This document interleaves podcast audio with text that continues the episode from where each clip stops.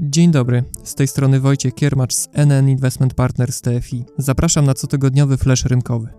Gigantyczny skok. Odlatujemy w kosmos. Tak dobrze nie było od dawna. Właśnie takie nagłówki obiegły media branżowe przy okazji publikacji danych makroekonomicznych dla polskiej gospodarki w marcu. Przyjrzyjmy się im bliżej. Produkcja przemysłowa w ubiegłym miesiącu wzrosła aż o 19% w ujęciu rocznym. Sprzedaż detaliczna o ponad 15%, a przeciętne wynagrodzenie było wyższe o 8% niż rok wcześniej i wynosi już blisko 6 tysięcy złotych brutto.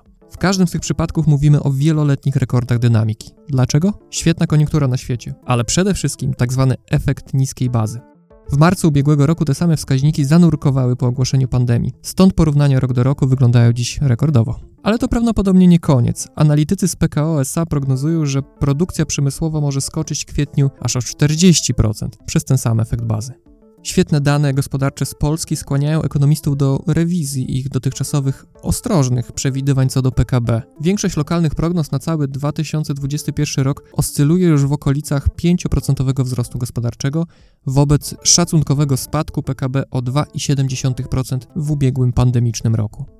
A jak na takie dane reaguje rynek obligacji? Jeśli gospodarka pokazuje sygnały mocnego odbicia, to zazwyczaj rosną rentowności obligacji skarbowych, a więc spadają ich ceny. Rentowności jednak po dużym skoku w lutym od marca kształtują się dość płasko. Może to być sygnał, że większość z przewidywanego odbicia zostało już wycenione. Wiele będzie jednak zależeć od decyzji największych banków centralnych. Jeśli w ślad za Rosją czy Brazylią stopy zaczną podwyższać, czy nawet o tym mówić, kluczowe banki centralne z krajów rozwiniętych, EBC czy Fed, wówczas taka globalna presja na dalszy wzrost rentowności obligacji, w tym polskich, znów może się zwiększyć. Póki co przedstawiciele EBC przekazali w ubiegłym tygodniu, że nie zmieniają stóp procentowych ani wielkości pandemicznego skupu aktywów. Zmniejszenie tej skali nie było nawet na tapecie ich ostatniego posiedzenia. O podwyżkach stóp procentowych w najbliższej przyszłości nie myśli również Fed. Historycznie w otoczeniu odbicia gospodarczego dobrze radziły sobie obligacje high yield. Globalny dług korporacyjny, podobnie jak tradycyjne akcje, zyskuje w środowisku wzrostu zysku przedsiębiorstw. Popularne wśród inwestorów są na przykład obligacje tzw. Tak upadłych aniołów, czyli emitentów, którzy utracili rating inwestycyjny, trafiając do koszyka high yield po rynkowym załamaniu. Patrząc przez pryzmat olbrzymiego rynku obligacji, właśnie segment obligacji wysokodochodowych wydaje się być szczególnie atrakcyjny w obecnym środowisku. Ale to oczywiście jedna strona medalu, bo druga jest taka, że scenariusz odbicia jest powszechny i w dużej mierze w cenach. Trzeba przyznać, że obecna sytuacja na szerokim rynku obligacji nie jest oczywista ale polityka zerowych stóp procentowych powinna wciąż zachęcać inwestorów do poszukiwania dodatkowej rentowności. Na rynku akcji też dzieje się dużo.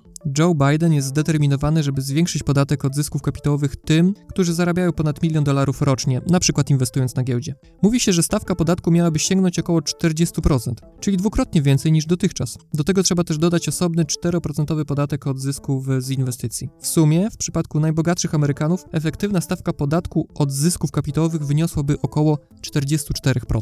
To oznacza, że po raz pierwszy od 100 lat kapitał byłby opodatkowany wyżej od pracy. Co prawda nowy podatek nie dotknąłby wielu Amerykanów. Jak podaje Bloomberg, tylko 32 setne podatników zgłosiło zyski kapitałowe powyżej 1 miliona dolarów. W ubiegły czwartek, gdy pojawiła się informacja o nowych planach podatkowych, notowania amerykańskiego indeksu S&P spadły o prawie 1%, najmocniej od ponad miesiąca. Jeśli spadek cen akcji o 1% to wszystko, co stało się po informacji o tak dużym wzroście podatków od zysków kapitałowych, to nie jest to wielki problem, powiedział dla serwisu Bloomberg laureat Nagrody Nobla z ekonomii Paul Krugman. Biden ma ambitne plany i aby pomóc za nie zapłacić, czekają nas znaczące podwyżki niektórych podatków, dodał.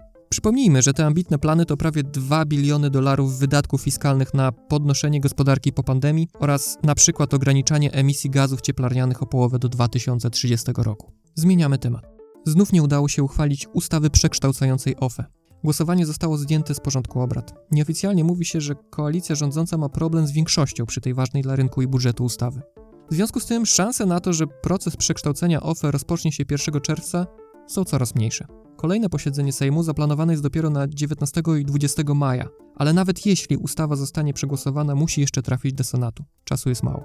Projekt ustawy zakłada, że środki z otwartych funduszy emerytalnych zostaną przetransferowane albo na prywatne IKE, co jest opcją domyślną, albo do ZUS, jeśli złożymy taką deklarację. W pierwszym przypadku środki będą uszczuplone o 15% opłatę przekształceniową, ale będą podlegały dziedziczeniu. Do tego będzie ich ograniczona ilość, uzależniona od tego, ile wypracują przez lata fundusze, w które zainwestowane będą środki. W przypadku przeniesienia pieniędzy do ZUS, środki nie będą dziedziczone, ale możemy wówczas liczyć na nieco wyższą dożywotnią emeryturę.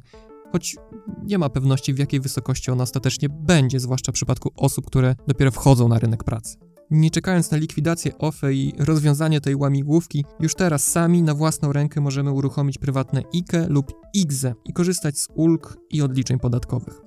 Mało kto jednak to robi, bo jak wynika z danych KNF na koniec ubiegłego roku, tylko nieco ponad 740 tysięcy osób miało uruchomione IKE, a 407 tysięcy IGZE. W sumie to mniej więcej tyle, co mieszkańców województwa podlaskiego. To wszystko w dzisiejszym flashu rynkowym. Do usłyszenia za tydzień.